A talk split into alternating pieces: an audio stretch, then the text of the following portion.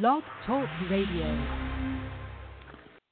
Yeah, yeah, DJ Clue, DJ Clue, Desert Storm, Storm, The Rock, The Rock, The Rock. This shit right here, The Rock Army, Dame Dash presents the Dream Team niggas, word, word.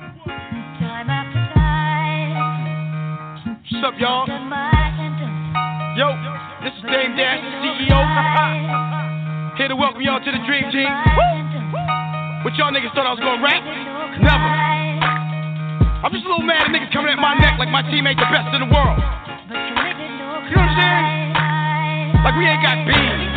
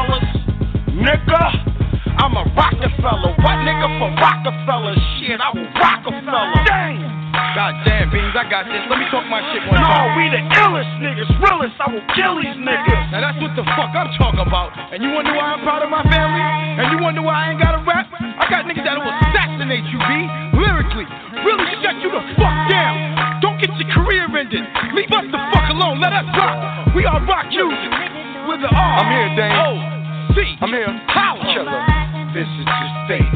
How I was fit on the crate, listening to tapes every day. A frisk was at stake.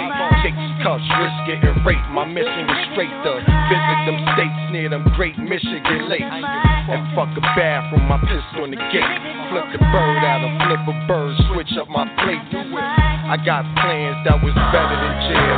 Now look, we like Bird Parish, Kevin McHale, Scott, Worthy, Jabbar, and Magic. Oh my God, it's magic. Isaiah Dumars, I will carve your casket. Phil Scotty and Mike, Phil Shaq and Kobe. My gas will detach your homies. And I'm friends with thugs. I sell endless drugs. For the rock fam, dog, I extend my love. Jay Bleak, beef, I be crossing the bridge, tossing they wigs, make corpse of they kids. Free O, Sparks and Mac Mitten. I'm 95 South, no doubt, Mac Clippin'. I stack chips in, I'm sacks fippin'. Louis Vuitton loafers, hat drippin'. I go retrieve a duck, tell her proceed and suck. I don't just beat my cases, I beat 'em up. My lawyer eat 'em up, put bars behind me. I'm glad they didn't stop that car behind me. Shit, it had three felons, gun shooters, no. 50 cal ACP bazooka Joe. Don't be stupid though. I get thriller, man.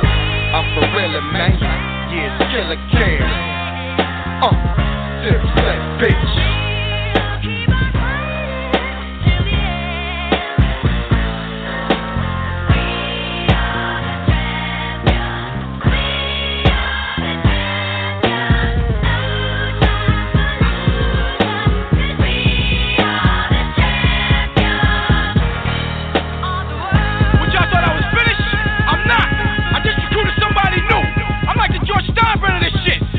I'm like of this shit. I mean, my God, it's the newest power forward of the squad. A legacy like Jordan with the mob. They be known for breaking motherfuckers hard. Put Roc-A-Fella on my pinky ring. Fuck a battle, nigga, I'ma get the thing. Rolling with them lords and the folks about the shots. Who's gon' make this pick a gang? I represent the mob to the fullest. You don't want it with the brothers on the bullet. But Kanye on the track of the dream team. I'm gonna be the shit no matter which way you put it. They best the nigga in. I'm gonna go in the zone. Taking it to some motherfuckers zone. Cut the stone, robber rock until I'm gone. Fill up my body with lead, cut your chrome. Take it to your gut, take it to your chest. I'll be one provoking when I'm smoking sex. Then we getting stronger. Hope you got a bed. Somebody got some max, somebody got some tech. Some of you got bees got pearl. Legendary, we on top of the world. How could you hate a think it can be done? Hold it down because we got champions.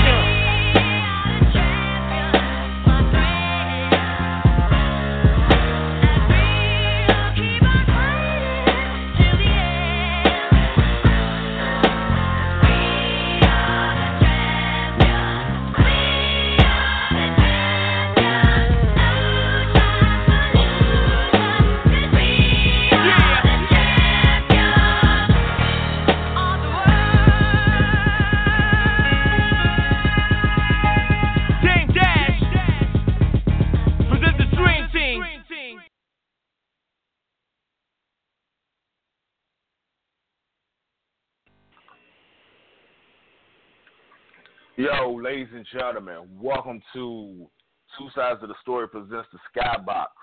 This is your boy Chillz, and I'm here with my co-host. You know who I am. The most electrifying man in internet radio, DC People Champ. Yo, that track is hot though.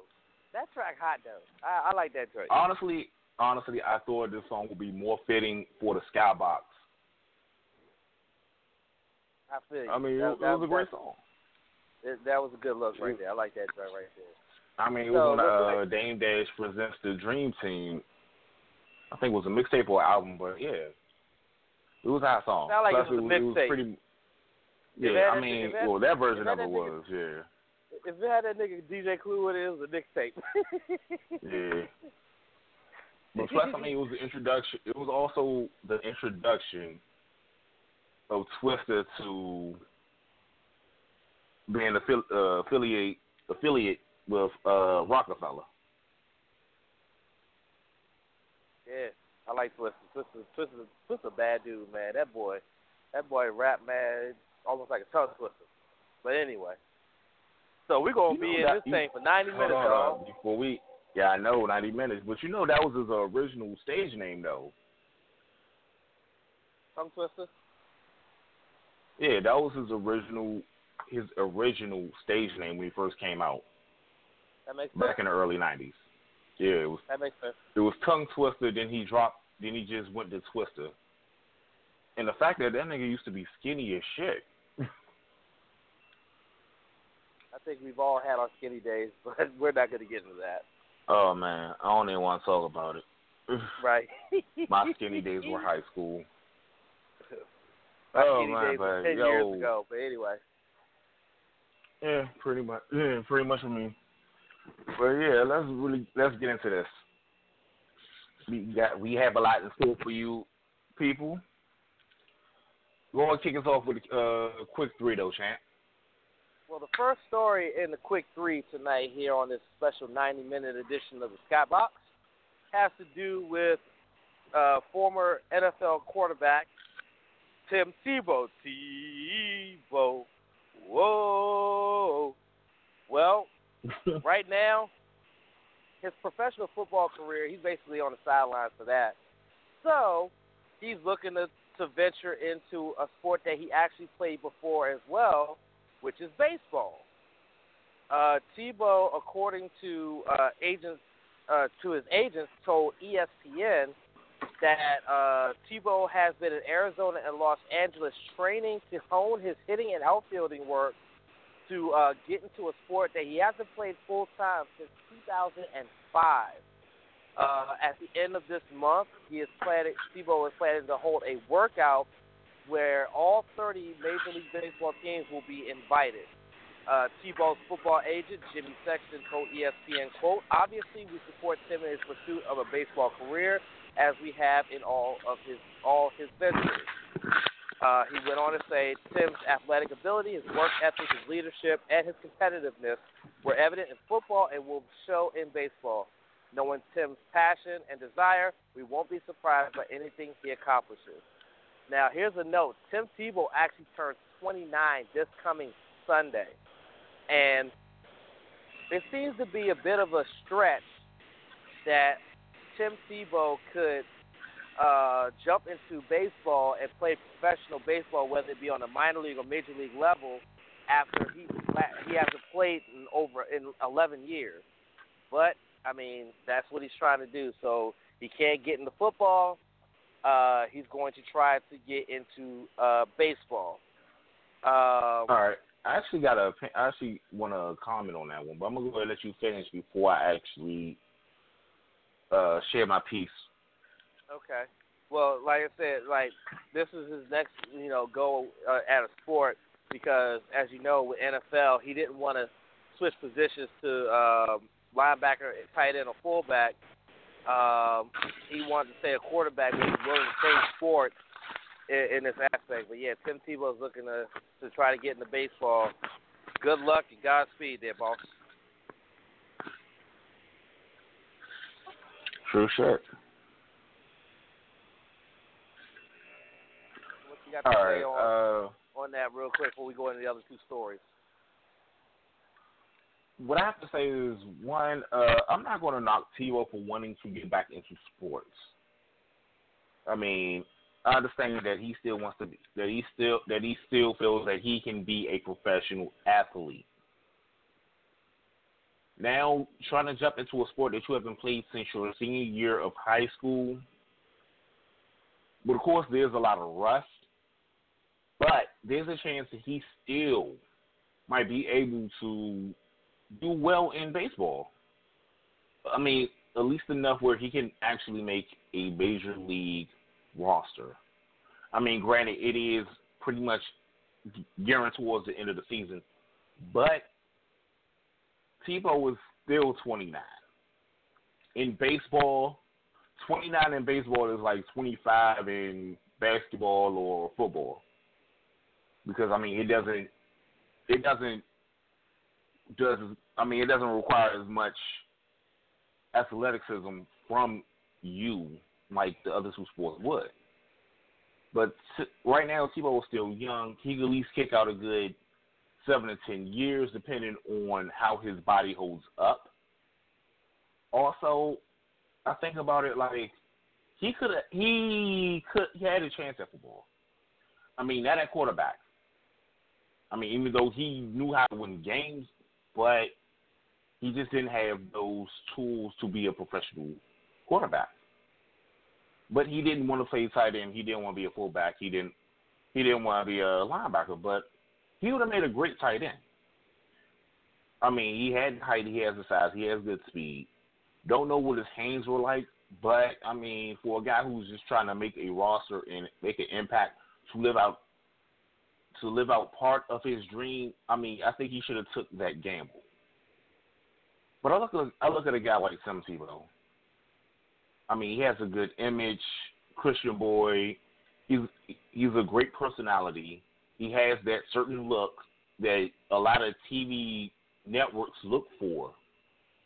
This guy can do anything that he wants to. He has a lot of doors that will open for him just because he is still well known. He has that look that a lot of other forms of entertainment look for, and he's still young.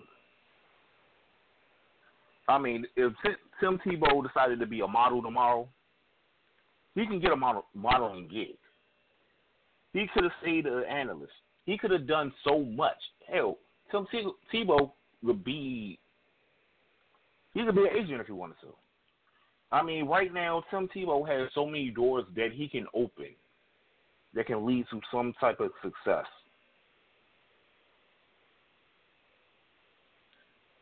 So I'm going to just say best wishes to Tim Tebow on his new adventure.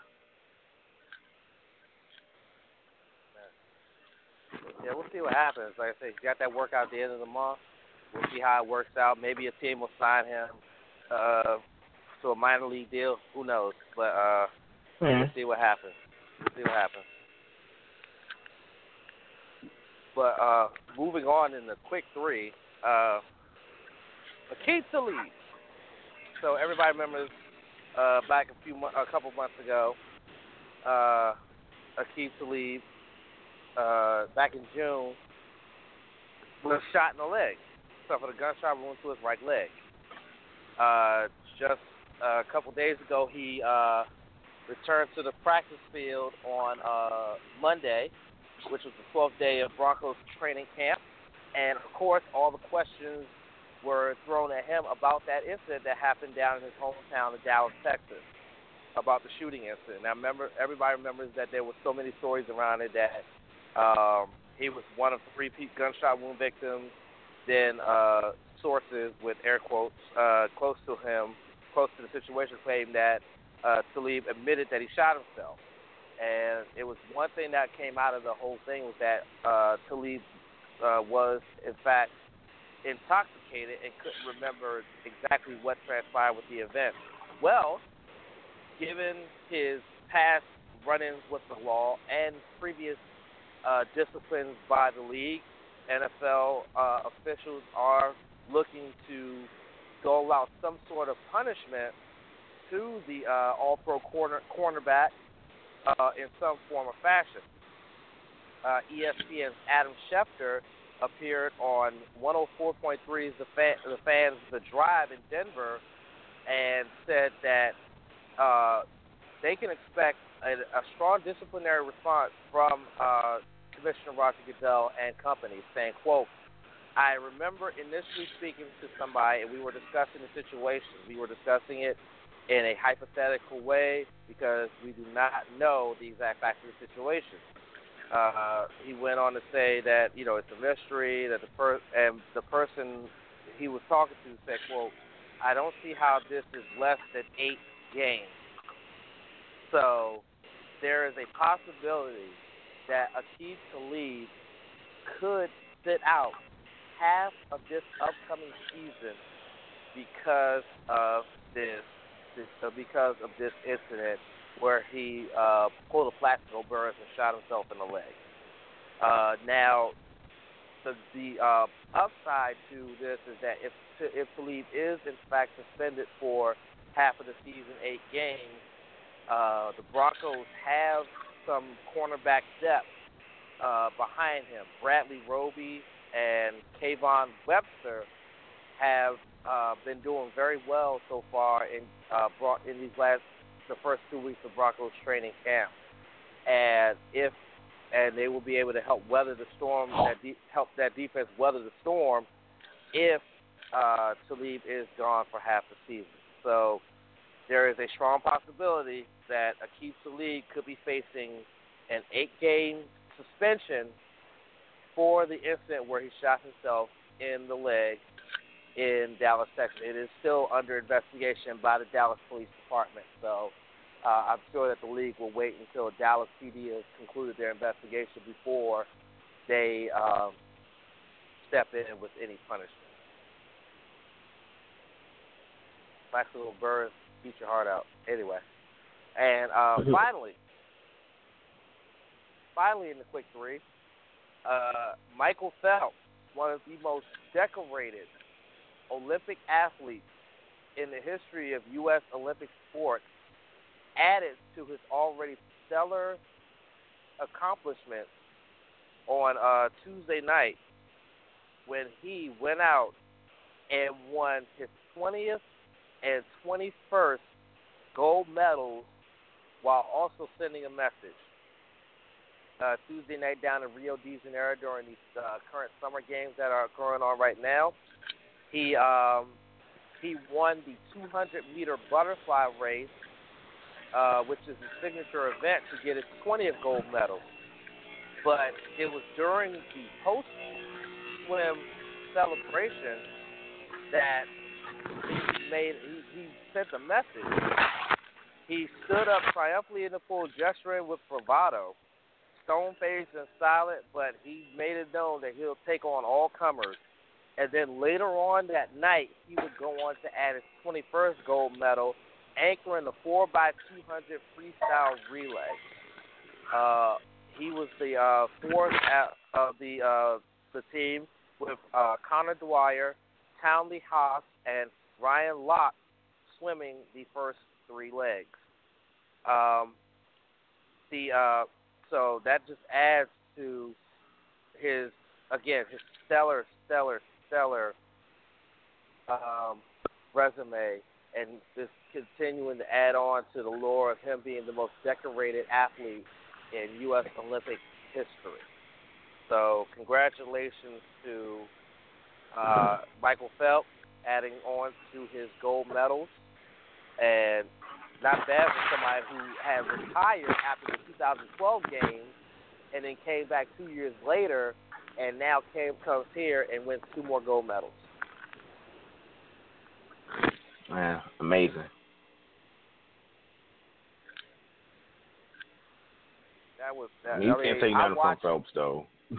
I watched I watched his performance in the um in the 200 meter butterfly. Me and me and the, me and the, me and Wifey watched it live when it happened, and I was definitely cheering on Phelps. Of course, as you know, USA got to show love to my country and everything, but it was definitely an impressive performance. He did he did manage to win the uh, relay. I mean, win that that event by I think uh, um, four one four one hundredths of a second.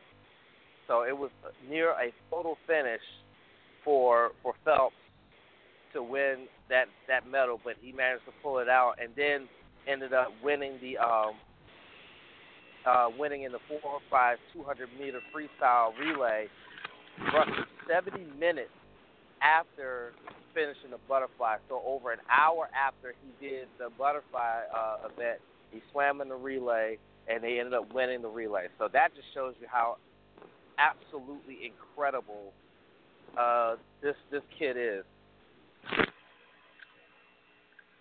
Uh, so yeah, and uh, yeah, congrats to, to Michael Phelps, and that's that's it for the quick three for for this evening.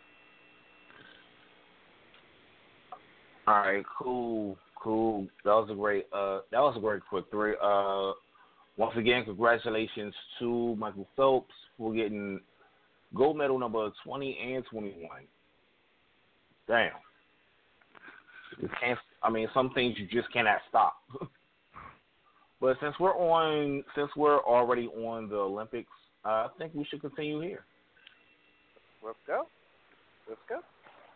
Let's see. Today the U.S. men's basketball team were, were actually trailing at halftime to Australia. They came back and won to win their 70, 71st consecutive win. The U.S. men's basketball team is now 81 in 1 under Coach K. Now, let's let's talk about the women's gymnastics team. They were looking pretty impressive yesterday, dog. I'll you that much. From what I saw, uh, they they looked very good.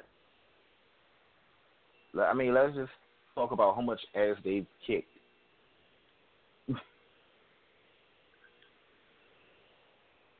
I mean, what? I mean, what's the gold medal count on them now? Uh, I have to look that up. I looked that up. The gold medal count for the women's gymnastics team, or just the, the USA in general in this, at this Olympics? Uh, right now, uh, the women's gymnastics team. Okay. I looked that I looked that up, but uh, like I said, uh, they look very impressive. The little bit that I saw before, they uh, they switched to um, before they switched over to the swimming to swimming. Um, they they they look very impressive. Um, right now, the uh, U.S. currently only have one one medal in gymnastics, and that was from the uh, gymnastics team from yesterday.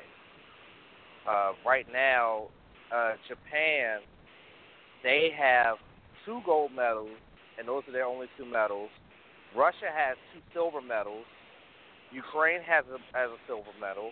China has two bronze medals, and Great Britain has a bronze medal. Uh, and that's just in gymnastics, period. Uh, both men's and women. So the men haven't uh, gotten up there yet. Yeah, I mean, I pretty much figured that. Yeah, but Oh. um, right now the women they still have the uneven bars and the beams uh, coming up, as well as uh, there's plenty more exercises and events for gymnastics coming up uh, later on in uh, later on in the week or through the weekend. Uh, so there's going to be plenty to go, plenty of chances for the U.S. to to jump out there and see if they can get some, you know, get something going here. I'm looking at uh, the current uh, medal leaders. As of right now, USA leads all countries with 31 total medals. China is behind them with 23, and Japan has 18. Overall, Japan and oh shit, wait, wait. The USA also still leads in overall gold medals. That's We great with 10. We the best. Just saying. Anyway, okay. And it's a three-way tie with the most medals individually, with three overall. And Michael Phelps is one is one of them. Go. But here's some here's something else uh, to think about is that tomorrow uh, tomorrow is going to be a history his, it's going to be a history making event at the Olympics because tomorrow Thursday August 11th at 6:30 a.m. the very first tee shot will be hit and golf will be officially a summer Olympic sport. Not many people saw that saw that happening, but this year golf will officially become an Olympic sport at 6:30 a.m. tomorrow morning. Oh, wow. Uh, they yeah they will play from 6:30 a.m. to 3:30 p- to 3 o'clock p.m. the first round. Uh, they're going to play uh, three round. Uh, they're gonna play four rounds, uh, like they always do. Uh, for the men, the men will play four rounds starting tomorrow until Sunday. Sunday will be the final round to determine who wins medals there, and then uh, this coming Wednesday, August the seventeenth, next Wednesday, the women will tee off and play four rounds, um, going into Saturday, August the twentieth. So, yeah, it, like I said, big history making uh, time there for golf. The, the the old one of the oldest sports in in the world is now an Olympic sport, and there will be a first ever men and women uh, medal winners in golf. And uh, if you want to watch the coverage, uh, Golf Central, like Golf Channel, is gonna be all over coverage. I might have to just start looking at the Golf Channel and shit so I can see this, see how the, the format's gonna be. It's gonna be awesome. I'm excited. As somebody who's a big golf fan like me, who plays golf, this is exciting to know that now there's gonna be a gold medal, silver medal, and bronze medal winning golfer. Right. I'm I'm excited about this. It's gonna be awesome. Yeah, I mean, honestly, it will be. I mean, it is going to be awesome. I mean, you got baseball as Olymp- coming back as an Olympic sport. What in 2020? Yep. So I mean, shit, the Olympic Games is really going to be lit. I mean, I think they're going to need more than a few weeks to cover it. I mean, shit, they might have to take up this like half of the summer for real. Exactly. Exactly. Mm. and then one thing about Oh. golf is like golf is so unpredictable. It's such an unpredictable sport and everything like that that it's gonna be it's gonna be hard to tell what country is gonna come out winning medals because a lot of different countries have produced such great golfers. I mean everybody knows the US's um um stance when it comes to golf. They've produced a lot of great golfers. Um the uh, a lot of countries in Europe, uh, Latin America, Asia, Australia, New Zealand, uh, South Africa. I mean, it's going to be uh, so many. There's going to be so many plot lines to this, and I'm, I'm like I said, I'm going to be definitely keeping an eye out, and uh, definitely next week for the Skybox, I'll definitely have a, a a full review of the men's uh, Olympic golf coverage, uh, including who won, who, and everything like that. Oh, cool. All right. Oh man, let's go ahead and break it off with the rest with the wrestling. Okay, I didn't see Monday Night Raw, so I'm gonna need you to talk me through this. Okay, well, Monday Night Raw. I mean, I watched it, but it wasn't an episode that was memorable enough for me to be able to talk through it. But I do remember some parts of it. Um, so Roman Reigns, your boy, he's they, he's getting he's getting he's getting that U.S. title push. Um, Rusev came out with his wife Lana to uh, celebrate their marriage. They got married uh, last Friday um, out in, out in Venice, and uh, I believe it was Venice Beach, California. I know it was out in California. They got married, and they were having a little ceremony at Raw uh, to celebrate. Roman came out, cracked a few jokes. I will say this: Roman Reigns promo he did this week was actually like I actually enjoyed it, and I don't say that very often about Roman about Roman Reigns and promos. And a guy is just riding down the street doing a wheelie on his bike. Anyway, sorry. Um, but I don't say that very often about Roman Reigns. I don't say you never hear me say in the same sentence Roman Reigns promo enjoyable in the same sentence. But this one was actually kind of enjoyable. He actually showed some personality, and it was actually a pretty de- it was actually a pretty decent promo. Um, it led to Lana getting pushed into some cake and having her face covered in cake and everything like that. And then later on, Rusev would defend the United States Championship against Cesaro, who had already had a match against Sheamus, which was really good, by the way. Uh, and then this match was actually pretty good, too. Uh, Sheamus would end up losing thanks to an interference from Sheamus, and Rusev would retain the United States title. But then, as the uh, match end after the match ended, and as the show ended, Roman Reigns would come out, spear Rusev, and walk away, and stand at the top of the uh, entranceway, just looking at him as Rusev laid prone on the on the floor after getting speared. And it was announced during Raw that uh, Rusev would defend the United States Championship at SummerSlam against Roman Reigns. So that match was made. Well then. Also, I've, sorry, Right. Also, um, also Sasha Banks uh, had a match against Dana Brooke, uh, and the stipulation was if Sasha was to defeat Dana Brooke, then Dan, then uh, Dana Brooke would be banned from ringside for Sasha's women's title match against Charlotte at SummerSlam. However, if Dana Brooke were victorious, then it would be a two-on-one handicap match for the women's championship between Sasha and Charlotte. Mean, between Charlotte and Dana versus Sasha. Uh, Sasha would get the victory, and um, therefore she is now banned from ringside. So the match between Charlotte and Sasha Banks at SummerSlam for the women's championship will be a straight one-on-one matchup with no Dana Brooke at ringside. So there's that. Uh, Seth Rollins was in action.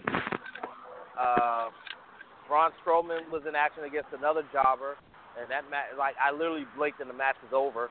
That happened. Um, the uh, tag team champions, the New Day, had singles action. Kofi Kingston faced off against uh, Luke Gallows in a singles match, and it was announced that uh, Gallows and Anderson would get a shot at the WWE Tag Team Championships against uh, the New Day. uh, they're playing up the Big E injury angle.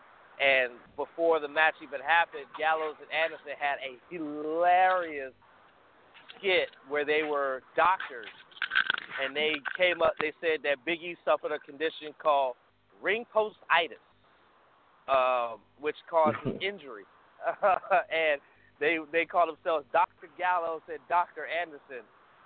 Note that it was a play on words because remember in Japan, Luke Gallows is known as Doc Gallows, but um, Yeah.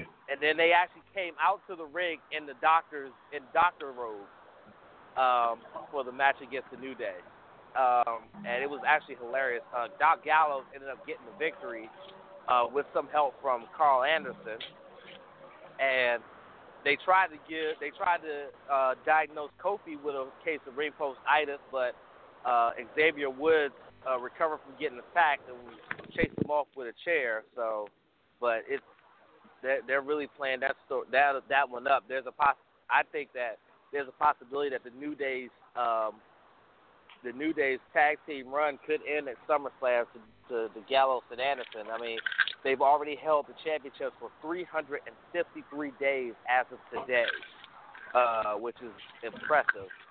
But uh, I think it ends at SummerSlam. Um, Nia Jax wasn't in action. They just had a little vignette for her. Well, no, Seth, Seth Rollins wasn't in action. He came out and cut a promo on Finn Balor about him being the Demon King and all this other stuff. And then um, they had a vignette for Finn Balor where uh, Finn Balor talked about his name and the origins of his name, and then said if you wanted to meet the Demon King, you know, basically say if you want to meet the Demon King, you will. So then they announced that next week for Raw, a week before SummerSlam, uh, Seth Rollins is going to call out the Demon King. So there's a possibility we might get a, a glimpse of the Demon before SummerSlam. So that's something to look forward to. And they announced that uh, Brock Lesnar will be live uh, at Raw uh, prior to SummerSlam. He's going to make an appearance. Um, and they had a segment with Mick Foley and Daniel Bryan about the whole situation with their superstars invading each other's shows and everything like that. So uh, that's basically the long and the short of it. Uh, Neville and Sin Cara were a tag team, and they faced off against um, the Dudley Boys, and they got the victory over the Dudley Boys. Um, and that was that was that. And like I said, there were other parts. Oh, and Darren Young had a rematch against Titus O'Neil, and beat Titus O'Neil the same way Titus O'Neil beat him the previous week, with a schoolboy holding the tights. So, yes. But other than that, that's mostly all I remember from Raw. Uh, so we can move on to SmackDown.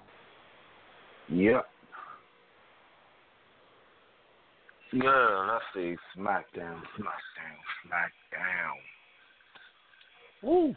Man, okay. Of course, you know, you had the uh, supposed to be match between uh, Eva Marie and uh, Becky Lynch. But of course, she had a, a wardrobe malfunction and couldn't compete. So, Right. guess who steps up to the plate after Becky Lynch issued the open challenge and cut her promo? Alexa Bliss.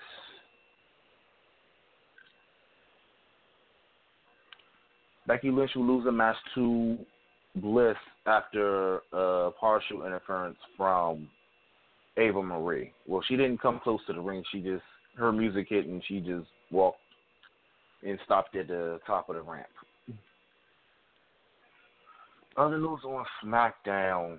Oh, last week uh, we got a well over the weekend we got a uh, a tweet from Shelton Benjamin saying that he will not be returning to the WWE this at this time due to a shoulder injury that he suffered. That hurt my heart, dude. It really did. I mean, I was excited for a week, then a few days later, it just went away. Let's see. America Alpha was in action. I'm trying to think what else happened on SmackDown. That was oh, Oh yeah, we had tag team action between yeah, had tw- uh, tag team action between Dolph. It was Dolph Ziggler, uh, Dean Ambrose versus Bray Bray Wyatt and Eric Rowan. Uh, team uh, Dolph and Dolph and Dean Ambrose would get the win with the after uh, Dolph pretty much picking up the win for the team, but he would also catch. You also oh shit, damn, what's it? Okay, damn, I'm I'm trying to. He would also get hit with a double on, single on DDT from Ambrose. trying to think what else happened on SmackDown I that got- was worth I- talking about. Well, I like the fact that you know Alpha, American Alpha was in action, and then you had all these tag teams come out: the Hype Bros, the Vaudevillains, and the Ascension. Like, out of all the tag teams you could have that could they could have put as the third tag team to come out there, the fucking Ascension. Those those damn those damn jobbers, like them damn has been jobbing since they came up to the damn um to the damn main roster last like uh, two years ago. And then those, I guess they're trying to at least like make them relevant again. But goddamn, They dropped the ball on their debut. They dropped the ball on them on their debut.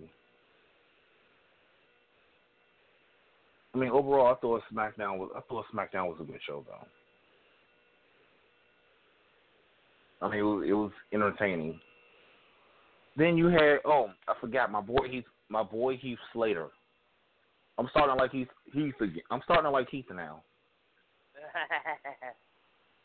I mean, I, I like this new Heath Slater. I mean, I, I'm I'm not gonna lie. I mean, yes, he's getting his ass kicked, but he's getting TV time.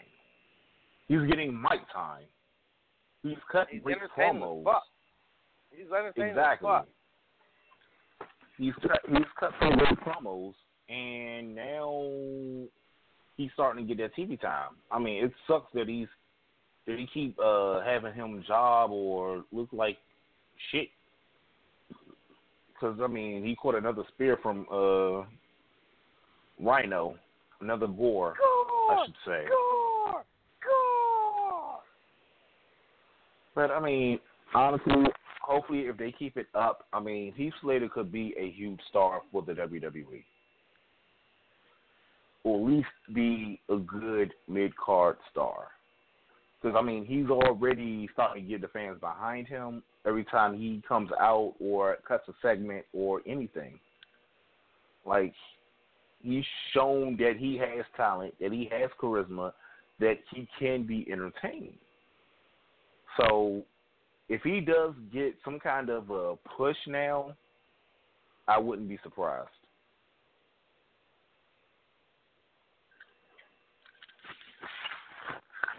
Yeah, I like that one. I got, I gotta check that Yeah. out. Yeah. I gotta definitely check that out. Uh, And then I got, and then I gotta check out because I'm seeing a lot of posts about uh the CWC, the, the Cruiserweight Classic, and some good Mhm. matches. So I'm gonna definitely check that out. Um, I'm gonna definitely check that out after we we go off the air. Uh, yeah, I might do the same. you know, because I'm seeing a lot about uh, Kota Ibushi and, and Cedric Alexander apparently lit the house on fire. I'm definitely gonna see that. Last week though, uh, last week though was uh, definitely awesome. Uh, watching Tommaso Ciampa and Johnny Gargano, Johnny Wrestling. That that match was absolutely like that. Just it brought a um, it brought a thug tear to my eye watching that match. Yeah, I definitely got to. I definitely want to check out the cru- the uh, cruiserweight classic tonight on the network, and I'm gonna check out NXT.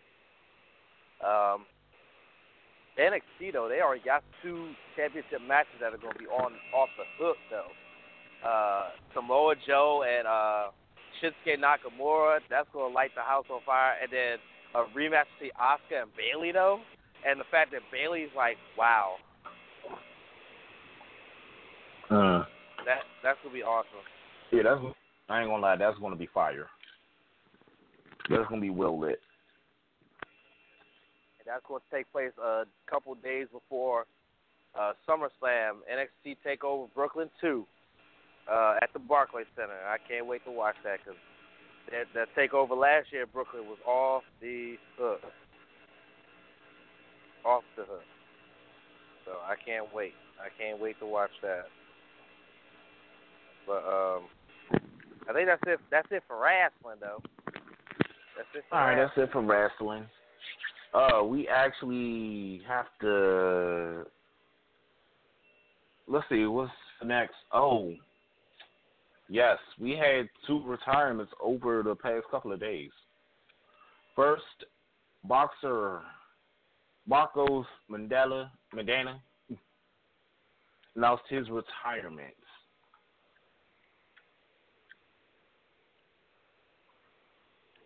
He announced his retirement from boxing.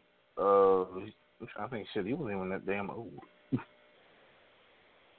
Yeah, but when you know it's your time, you gotta. When it's your time to go, you gotta go. Yeah, I mean, I, I, I'm not gonna argue that.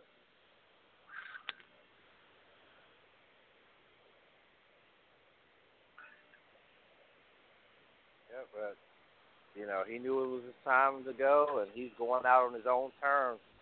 Uh, unfortunately, the other retirement we're going to speak about, uh, his career is ending not on his terms, and that's that's the one thing in, as an athlete that you hate the most that you have to end your career not by your own hand or not by your own choice. You have to end it due to uh, due to injury. And um, Prince Fielder, the uh, Texas Ranger designated hitter, uh, today called it a career um, after 12 seasons in the major leagues. Um, had a 283 career hitting percentage with 1,028 RBIs uh, in over in over 1,611 major league games with three different teams: the Brewers, the Tigers, and the Rangers. Uh, before neck injuries forced him to um, to retire. Six-time All-Star, 319 home runs, but a neck injury forced his retirement. He gave a very emotional uh, press conference today announcing his retirement, and like I said, it's it's very sad. I mean, it really was. Uh, just thinking about both men, though. I mean, Maidana, Maidana, uh, he actually took some time off from boxing just to pretty much think. He did a lot of thinking and came to the conclu- conclusion that he should retire. It's sad because I mean, these guys were 32 and 33 respectively, still at the prime of their careers, and it just happened. One went out on his own terms, and the other was forced out by injury. Gentlemen, thank you for your entertainment over these past years.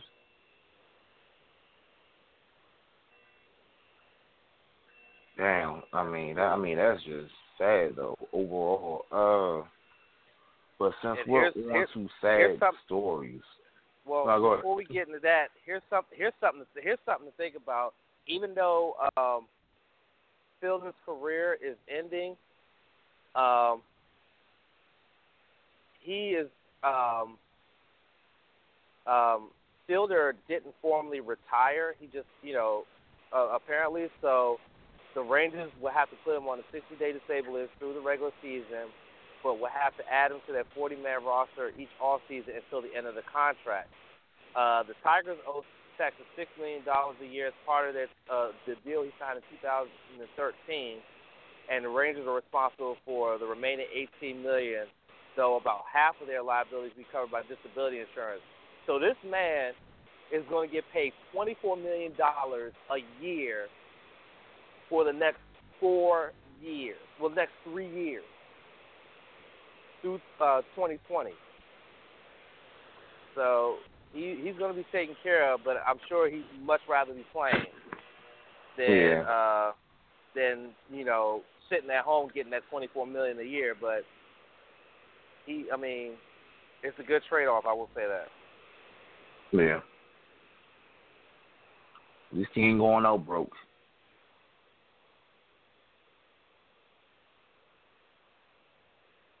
But you said we had some some sad news, and you told me this earlier today as we were prepping for the show, and I was at work, and this this like really shocked. me. This like really really shocked me. One of the one of the losses we were going to talk about really shocked the hell out of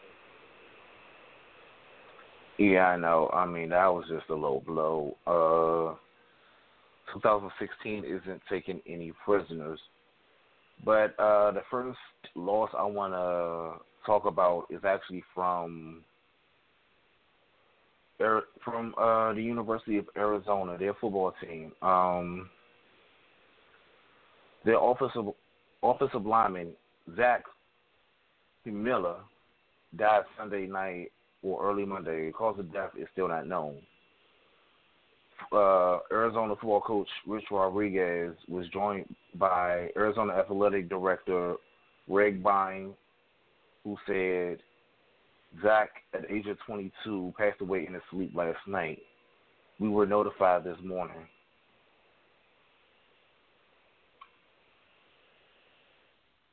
Um, Byrne and Rodriguez notified the team. We lost a great young man. Rodriguez said, Everyone in our program is hurting. I don't know any of the details. And the sad part is, Rodriguez said he saw Zach Sunday night. They spoke after a meeting. Those who didn't know, Arizona, the Chandler, uh, Chandler, Arizona native played all 13 games last season with six starts he was competing for a starting center job. The Wildcats opened the season September 3rd against BYU in Glendale, Arizona. Rest in peace, young man. Damn, 22. Shit. And the other loss actually comes from ESPN and the world of sports. Yeah, this was announced earlier today ESPN analyst John Saunders passed away. For those who heard of uh, Saunders, he was with ESPN for nearly 30 years.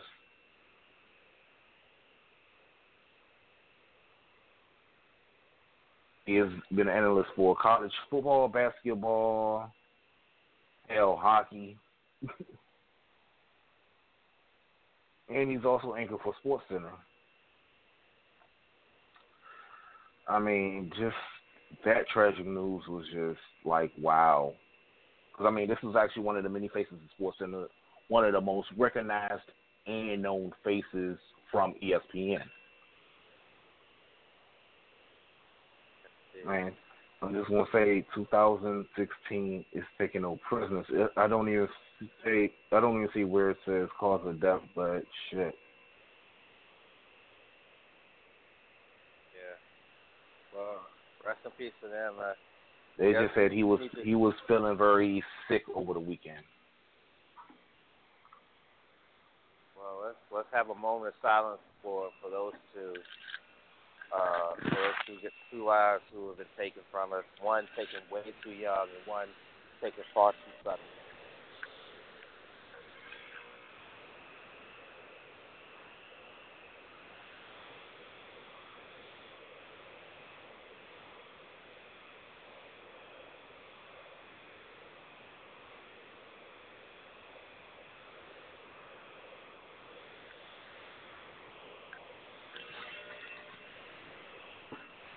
Peace, gentlemen. Rest in peace. Rest in peace. Um, and now let's go ahead and move on to the NFL. This past weekend was the NFL Hall of Fame ceremony, where the new cl- the class of 2016 was inducted you had Marvin Harrison, wide, receiver of the Indianapolis Colts. You also had a guy who should have possibly, well, I'm not even going to say possibly, a guy who should have been in former Oakland Raiders quarterback Ken uh, Snake Stabler. Like, seriously? Y'all went to this man dies for him to go in? I mean, y'all didn't talk shit about this man's career in his image since he's retired. But now all of a sudden, oh, he passed away. Now it's a good time to put him in. Okay. Okay. Okay, Hall of Fame. Also, oh shit, we had the former owner of the San Francisco 49ers, Big Ed himself. Ed DeBartolo Jr. Honestly, I thought he should have been in. I mean, you can say what you want about this guy, but he is responsible for he is part responsible of the San Francisco 49ers dynasty. You can't take nothing from this guy. I mean, he brings in Bill Walsh, and they built that team through the draft, mostly. I mean, you draft Joe Montana. You know, I think they got him what third round. Then they draft Jerry Rice. They put piece. Well, they are. They had Dwight Clark already. They bring in Roger Craig.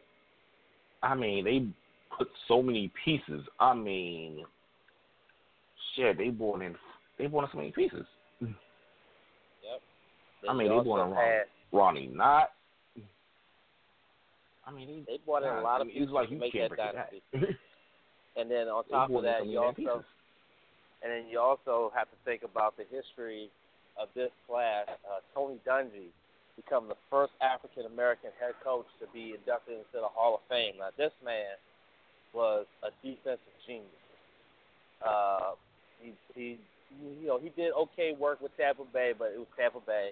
But then he went to Indianapolis, won a Super Bowl, became the first African American head coach to win a Super Bowl, uh, and, and you know, uh, analyst for NBC, and yeah, he now he's in the Hall of Fame. Well deserved for him. I'm I'm not I'm not going to be down uh what he did in Tampa Bay because he took that franchise to the highest point that it's been. I mean, yes, they had success in the 80s, with Joe Gibbs was a coordinator there. Well, actually, late 70s, the early 80s, before Joe Gibbs left to go to come to DC. They had success there, but Tony Dungy made Tampa Bay what they ended up becoming. He brought in, he drafted players like Warren Sapp, Rondé Barber, work done. They already had John John Lynch. I feel like I'm missing somebody. Oh, Derrick Brooks. Can't forget him. Derrick Brooks, Hall of I mean. He built that. Derrick He Brooks. built that defense. Remember, he gave Hall them an identity. Hey, hey, hey, Chillz. Remember, when you say names like Derrick Brooks and Warren Sapp, you got to put some respect on their names. They're Hall of Famers. Hall of Famers. Yeah, you're right. They are Brooks, Hall of of Famers. Warren Sapp. Put some respect. Even, even though, even though, even though Sappy Jai like, uh, he ain't doing too well nowadays. But yeah, yeah, but you still got to put some respect on his name, though. yeah. You He need to stop. He need to put some. He need. He need to put some respect on his own name and stop uh trying to fuck hoes. True. I, I will give you that. That is very true. That is very, very I true. mean, it is what it is. Dungy, but Dungy definitely did. He did. So he did some things in Tampa Bay, and then he went to Indianapolis with Peyton Manning and brought brought Indianapolis Super Bowl, which is awesome. Um, so it was well deserved. He got to the Hall of Fame.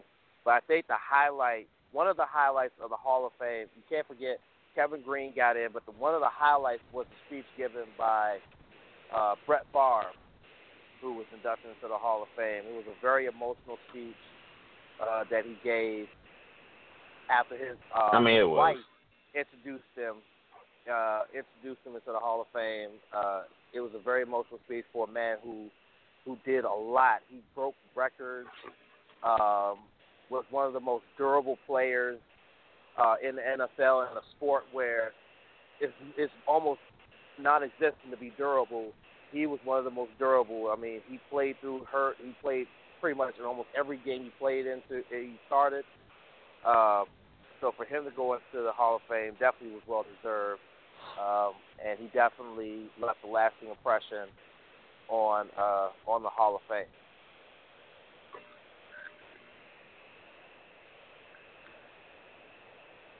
But Wow. I think the other I think the other lasting impression on this weekend in the Hall of Fame was the Hall of Fame game that happened on Sunday. Oh wait. Oh wait. Wait, wait, Wait. wait. What was the score of that game again? The Hall of Fame that Hall of Fame game on Sunday was wait, wait, wait, Wait, wait, wait, wait, wait. wait. Did the Colts win or did the Packers win? Oh no, hold up. Wait, no, no. I mean, It was a tie. I They both did. It was a tie because the game didn't happen. For those of y'all who don't know, the game was canceled because the field was fucked up. Okay, okay. Um, you, you remember this category, this uh segment of the show we used to have that we haven't done in a while? Show artist of the week. Okay. Honestly, I wasn't. I was not going to do it, but I wasn't going to do it for the simple fact that people have complained over the past years that there are too many preseason games, and there's a it that creates a high risk of players getting hurt, which you which you we we have seen in the past few seasons. However, however, the one preseason game that you cannot cancel is the Hall of Fame game. How is that possible? I mean, NFL, y'all had all this time to make sure that the field was ready. It ain't like y'all dealing with any type of snow or anything. It's not like y'all dealing with any type of messed up weather. You guys are in fuck. It's August. You telling me y'all could not, could not, with all the time that you had, to make sure that the field was ready for the game before an hour before game time.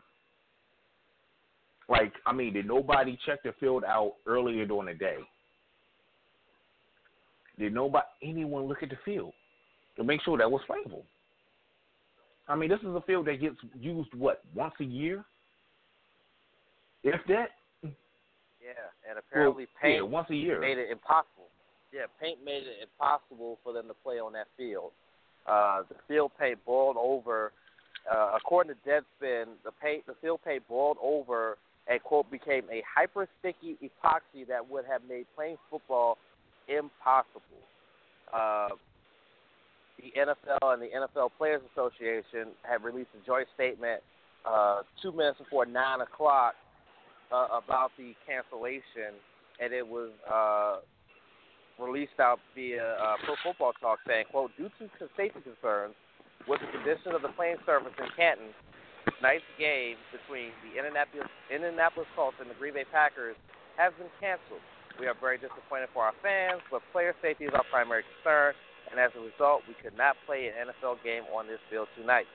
And there's actually a picture that I'm looking at of a bunch of fans still in the stadium who pri- who did not know ahead of time that there was going to be no football game.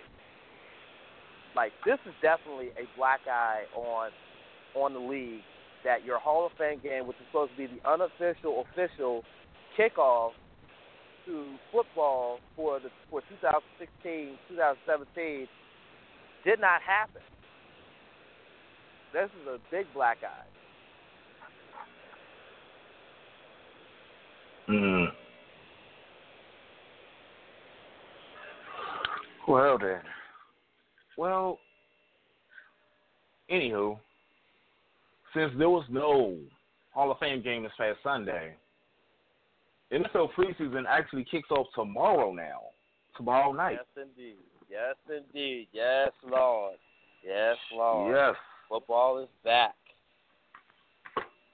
Our Washington Redskins will host will play the Atlanta Falcons at 7 p.m. I have a rant. You mentioned a rant. Oh, I know you do. I have a rant. I have a rant. I do. I know whenever, you do. Whenever you're ready Because I'm it, actually looking at something that can that can actually that will actually surprise you with your rant. Because right now I'm looking at the ESPN preseason power rankings.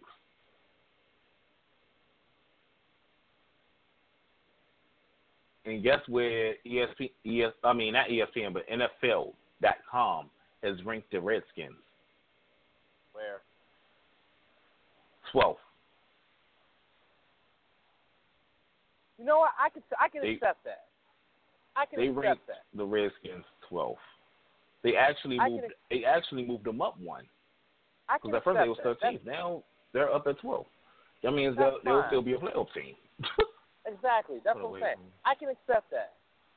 Number 12 out of 32 teams, I can accept that. That's fine. But yeah, I can I can I can I go into my rant or do I can I wait?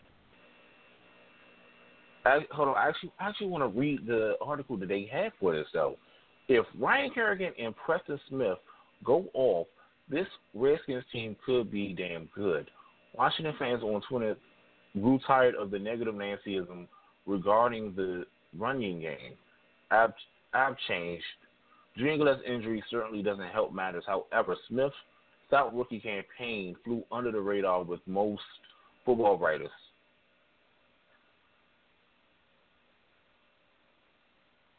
Pros are nothing. Every time I see Redskins Hall of Famer, okay, Chris, oh, Hamburger, and he's sporting top sliders.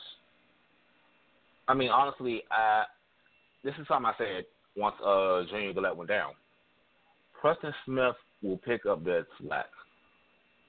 I mean, for a guy who didn't start all 16 games last year, barely played, he still led all rookies with eight sacks. If he can do eight sacks and not even play the entire season, imagine what he can do with a full, full 16, coming off the opposite side of Ryan Kerrigan. I mean, it's like ESPN is dogging us while ES while the NFL.com and NFL Network are actually giving us a little bit more respect.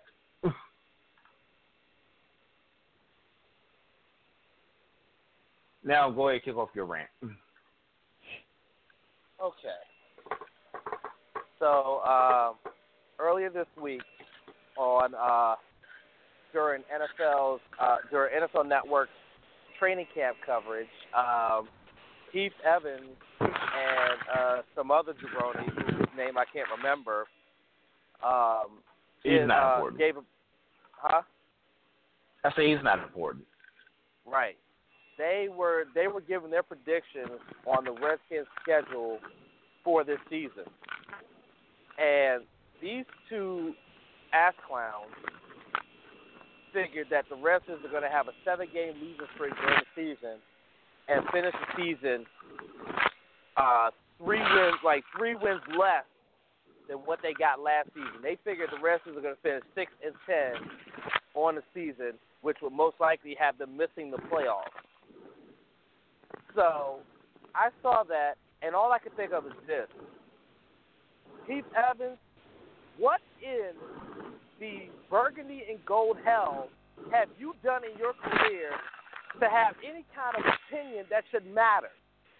That you would sit here with that other jabroni who who I only know him as he makes he contributes to fantasy fucking football, and y'all think y'all have an opinion about a team who last season, with less pieces than they have now, managed to win the division and finish the season two games over 500. And you're thinking that this season they're going to finish four games under 500. Are you freaking kidding me? How dumb do you have to be? And the fact that they think that they're going to lose to teams like the Cleveland Browns, nigga, are you kidding They me? wait, wait, wait, wait. Cleveland was one of our wins. Oh, okay. All Here's right, the part okay. that kills All me though. Here's here's the part. Here's the part that actually got to me though. Okay. They had the Redskins losing to the Dallas Cowboys, who are without half their damn team for the first ten games. Right. Only because they figured that the the Cowboys will have a healthy Tony Romo. First of all, the Redskins have beaten a healthy Tony Romo through the years. Let's not forget that. Secondly, Right. the Cowboys at this point don't have anyone on defense. Randy Gregory won't be there. Marcus Lawrence won't be there for the first four games. Jaylon Smith won't be there for the first se- won't, won't be there for his rookie season, which is supposed to be this year. R- Rolando McClain won't be there for the first ten games. Derek McFadden is out for the this entire season. They're not hundred percent sure about Zeke Elliott. And honestly, I got a feeling they lost somebody else. I just can't think of it right now. But this team is banged up already. But look, I'm looking at this. I'm looking at the video right now because I posted it in our group, uh, TSOTS Possessive Yeah, I Skybox. saw it. Okay. Now, the first four games, they got us losing the first two at home to Pittsburgh and Dallas. Then they got us beating the the Giants that- and beating Cleveland. Then they got us losing here- to Baltimore. I don't mean Huh? to cut you off. I don't mean to cut you off, champ. Last time I checked, the Washington Redskins only lost what two games at home last year, Exactly. and you have them losing the first two games at FedEx. This year. come on now, stop it, stop it, stop it. Like I'm looking at this now. I mean that they got us. this is not even my rant, but still. Like they got us losing to Baltimore. They got us losing to Cincinnati. They us losing gr- to, to fucking Minnesota of all teams. Like fucking Minnesota. Like Minnesota's not that good of a team, and we're gonna lose to them. Okay. Minnesota might be a wild card because I mean that defense was stout last year. I mean, plus I mean they still got Adrian Peterson, who still is in great shape. The only thing that is lacking on that Vikings team is their ability to pass the ball. That's it. I mean, Elliot if- Harrison. Elliot Harrison is that jabroni's name. Like I said, he ain't he ain't played football, but yeah, he thinks he knows something about football. Fuck out of here. I mean, his career. I mean, Heath Evans' career highlight is a Super Bowl ring. Yeah, he probably didn't even play. Fuck out of here. Heath Evans. I don't think he plays. I never mean, liked. I never liked Heath, His- Heath Evans. I never liked Yeah, I him as I never did on either. NFL Network. Never liked him. And now I, I didn't really like don't him as a like player. because shit. I didn't like the, I didn't like his bum ass as a player. Like, come on now, five hundred and seventy nine rushing yards,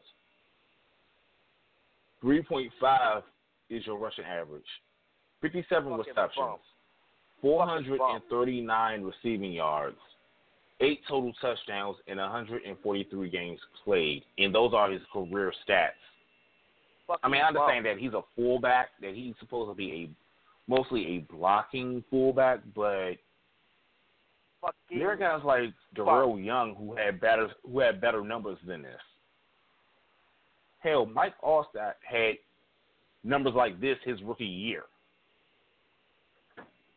fucking bum. Hey, Fucking another bum. one of those. And, and speaking of, that's one of those, another one of those great guys that uh Tony Dungy brought in. But you know, fucking bum. And he has the nerve to sit here with a straight face, along with that other that that non-football playing fantasy football playing jabroni, and say that the Redskins are gonna be six and ten. You gotta be fucking kidding me. No respect I mean that. given to the team that won a division and won what five straight to end the season. Four or five Including what straight? three straight on the road. Exactly. I mean, I, and only lost okay, two I- games at home, went six and two at home, and you're think, and you're sitting here and telling me they're going to lose more than two games at home this year? Nah, I no. We don't believe you. You need more people. Okay, okay. remember how I said that uh, Mike Alstott had like more more uh had better stats in his rookie year than Heath Evans had in his entire career. Yep. So I'm looking at Mike Alstott's rookie year. In all 16 games that he's played, in 1996, he had 65 receptions for 557 yards with an average of 8.6 per reception. His longest reception was 29 yards with three touchdowns. And that's just receiving.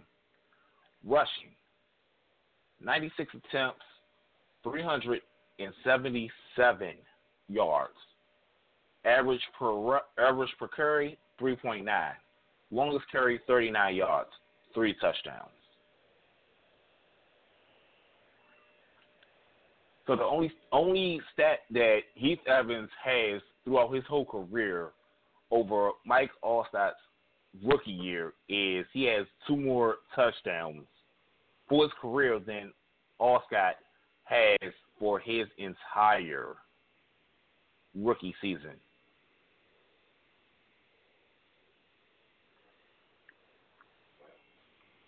Is that bad or nah? Fucking bum. Yeah, pretty much. Uh, I'm just saying though. I mean, like, matter of fact, hold on, hold on. Let me let me let me let me be an ass one more time.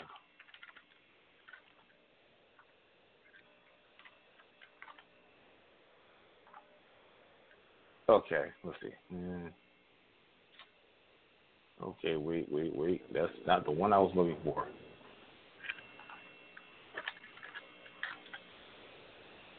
No. I, I just I couldn't believe that that disrespectful bullshit. I just couldn't. I mean, I'm not surprised. I did. mean, you know, you know, pe- people don't want to give us any type of credit for anything.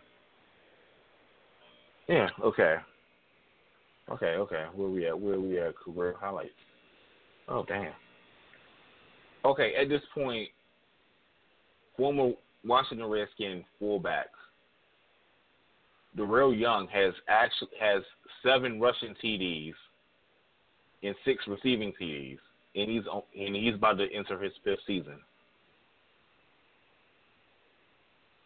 Again, fucking bum. 432 receiving yards and rushing 185. Fucking Oh, and he bum. also has 40 receptions. But yeah, um, Heath Evans, you are a fucking bum. Well, speaking The of shit the I took this morning, the shit that I took this morning, well, the two shits I took this morning, are could possibly become a better fullback than you ever were. Okay. I mean, you sucked as a player, you suck as a fucking analyst. And this is not even the fact that you dogged the shit out of my team. I mean, every time I see you on TV, I just got like, why are you on NFL Network? You belong I on some I low died budget quite shit. a bit on the inside. I died quite a bit on the He inside when I see belongs-. He belongs on some low budget type shit. Put him on like a off brand of of Comcast Sportsnet or some shit. Put him on. Have him being an analyst for fucking local local high school games or, some, or something. Put him Yeah, he on. probably won't even do that right. That fucker won't even do that right. Put him in a Pop. Warner circle. Let him call some Pop Warner games. Fucking bum. But you know what? Speaking of the Redskins, it appears that uh, Matt Jones is definitely embracing his new role as the as a starting quarter as a starting running back for this team. Um, you know, now that Alfred's in is is in, in enemy territory, uh, Matt Jones is now the starting running back. He's been he's been tearing it up um, in training camp. Like I'm liking I'm liking what's going on here with, with Matt Jones. I I like what he did during his rookie year, and I like the fact that um he's. I mean, I just I just like what we're gonna be what, we what we got in him.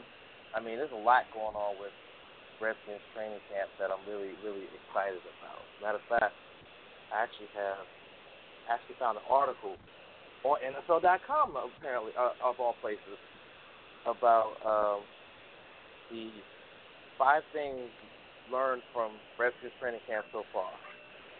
Um, they wrapped up in uh, Richmond earlier this week, or yesterday actually. Uh, they're they've flown into Atlanta and they will be facing the Falcons uh, tomorrow night. Um, Josh, the, here are the five things that they learned. Josh Norman and Bashaud Breeland have a chance to form one of the best cornerback duos in the NFL. Um, uh, so there you go. All that talk about him getting burnt, we said it. We said hold your horses, and now that even NFL.com saying, hey, they have a chance to be to have a, a, a great quarterback panel. Uh, DeSean Jackson speed still makes him one of the best go route runners in the league. That's yeah. Uh, Redskins offensive tackle Trent Williams hasn't been ruled out of uh, tomorrow's game against the Falcons uh, but he did not take part in team drills the final two days of training camp. Uh, but he will travel with the team. Jordan Reed was held out of practice with a thumb injury, and he will not play on Thursday. Uh, Matt Jones, like I mentioned, making a good impression, being the number one running back of the team. Uh, and finally, there were a couple of scuffles that broke out um, between the offensive and defensive line on Thursday, on Tuesday, which goes to tell you that teams are ready to hit somebody. So, Yeah. Um, I'm glad that we're still on football though, because uh, one Keith Marshall, from what I've heard, Keith Marshall was killing it. And now I actually want to go on to Joey Bosa. For those who know, Joey Bosa still has not signed his contract with the San Diego Chargers. He is still holding out, trying to get a uh, trying to get a ridiculous deal. I mean, he wants a first year option and some more shit. Like, here's my problem with this. First of all, Joey Bosa, who in the fuck do you think you are? Understand it's okay to command with your. It's, it's okay to know your worth, but what is your worth in the National Football League when you haven't taken a single snap? What is your worth? You haven't proven anything. Right now, you're looking like a freaking bust. Honestly, at this point, like, dude, you were the third overall pick. You're going to get a nice contract. Take your ass to training camp. Stop trying to get Stop trying to get something that's unreachable and unrealistic. You you were drafted at number three, and you weren't even the best player coming off the board. You might have been the third or fourth best player, but you weren't weren't the best player coming off the board. If I'm the San Diego Chargers, I don't know how much longer I would try to continue to reach out to this because as of right now, for the simple fact that he hasn't signed, meaning I don't owe him anything, that he possibly can't count against my salary cap. I mean, I will possibly look at trying to get rid of this guy off my team because apparently he doesn't want to. He doesn't want to play here he doesn't want to take that top three player money. Here's here's my problem with that. Here's my problem with that. I mean, the NFLPA and the NFL negotiated a new CBA where rookies can only make for so much uh, off their rookie contract. So for him to hold out, thinking that he can get more than what he should get, it's asinine to me because you can only get for so much and that's that's it. That's all. There's nothing else to it. He needs to pick where he can get, play, and you know get his you know get his three or four years, earn a higher contract down the line. Period. Don't like don't sit here and try to get big money when you haven't when you're just coming into the league. That's stupid. You already are alienating yourself from your team by holding out like this, um, and not being in training camp. You're already leaving yourself uh, well behind the curve by sitting out.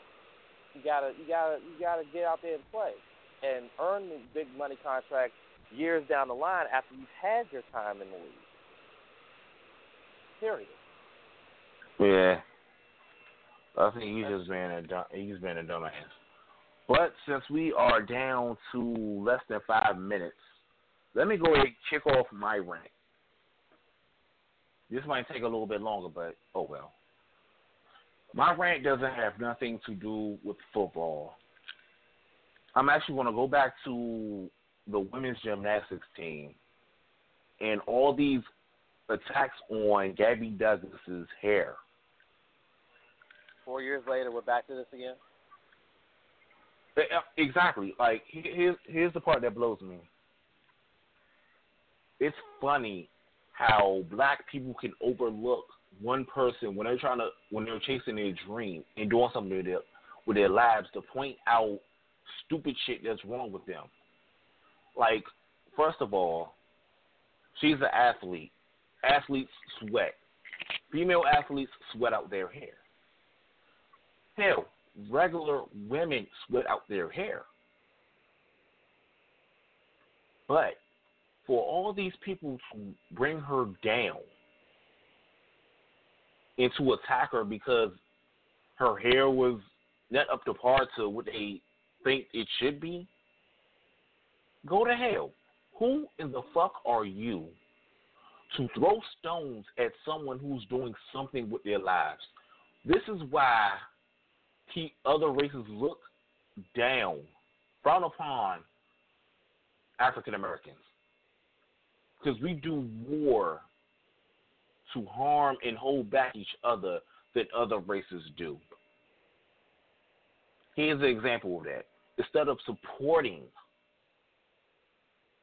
our own when they are in their moments of greatness, we find things to say about them that are negative and try to break them down instead of focusing on the big picture. The big picture is not her hair.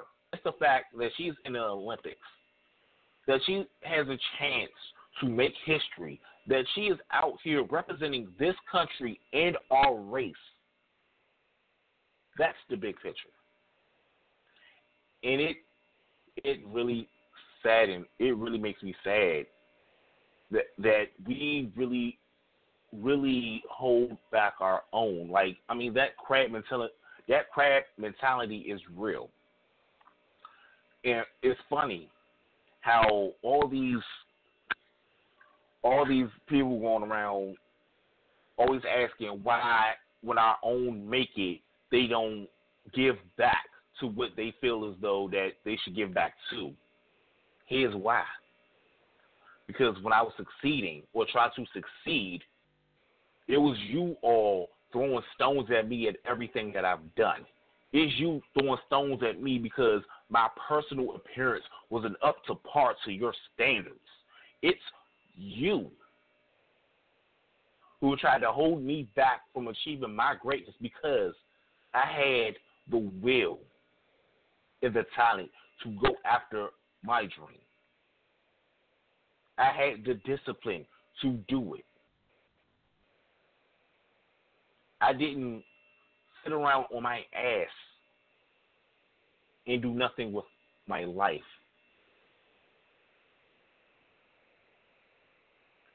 This is why black lives should really matter. And I'm not talking about just about white on black crime.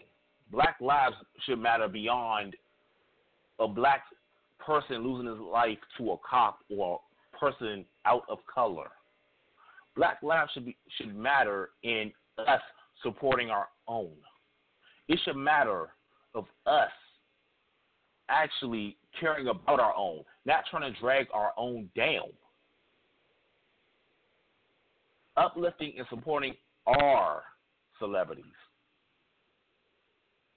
and making sure and making sure that they know that they oh look look yeah, let me rephrase that and not to beat them down when they're out there representing us. That's what Black Lives Black Lives Matter really means. It's deeper than losing lives. It's about actually supporting our own and not trying to break it down and hold it back. That's my problem that I have with all these attacks on Gabby Douglas. She is out here doing her thing and she's getting she's getting shots because of her hair. Are you fucking serious? Out of anything else, you want to attack her hair because she sweated it out? Y'all want to talk? Females want to talk about her edges? Well, y'all gonna talk about her edges, but can any one of you skinky ass bitches get on any of those fucking beams, rings, or whatever? Can any of y'all do a actual floor exercise that doesn't involve a fucking stripper pole or twerking? Can y'all actually do half the shit that she does? No? That's what I thought. Stop doing this shit. Quit it with the crab mentality. Instead of trying to break her down, build her up. Get behind her.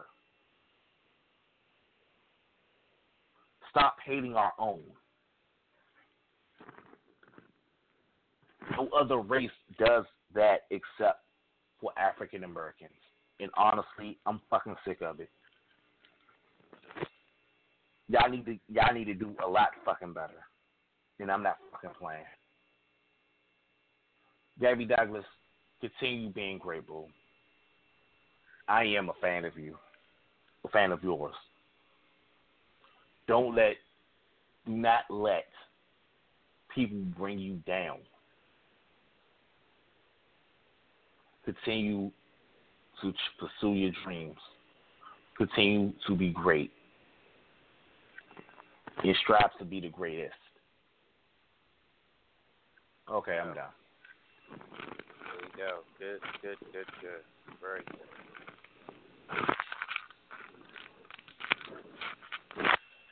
Well, y'all, it's been fun. Oh, okay, we're actually past time now. About what, two minutes?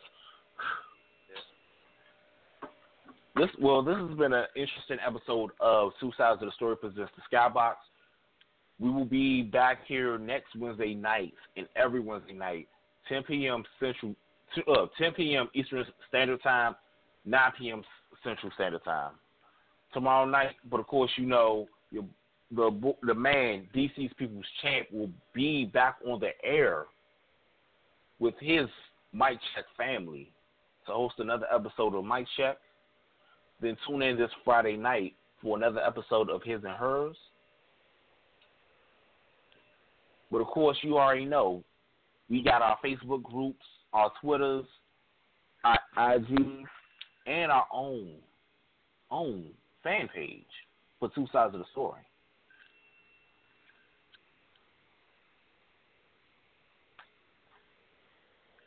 Any, other words, champ? I think we pretty much said. I think we you know said it all. I guess it's time to just go to bed. Yeah, it is that time. It is about that time. Uh, yeah, because my eyes are starting to get real heavyish. Well, it's been real, y'all. Uh, again, good night. We'll see you next week. And I just got a text saying that my rant was fire, or shots Yeah. fired, or I'm trying to understand that. But yeah. But uh, shout out to Lady T, the newest member of two sides of the two sides of the story family. I know she's listening because I see her number on the screen. Um, she will actually be joining you and a bishop on mic check. Are you ready for that? hey, ready, ready, willing, and able. That's what's up. That's what's up. But uh, yeah, uh, we are past out of time, y'all. thank you for listening. Thank you for tuning in. Remember, uh, you can always check. You can always check for all episodes of the Skybox and all two sides of the story shows at www.tsotsproductions.com, or you can also download download our app, Two Sides of the Two Sides of the Story Productions. The app is available on Apple, Google Play, and for those who have still have Blackberries, you can download download it from there too. I think it's also available on Black Market, but uh, yeah. But yeah, it's, it's been real, y'all. Good night. Holla.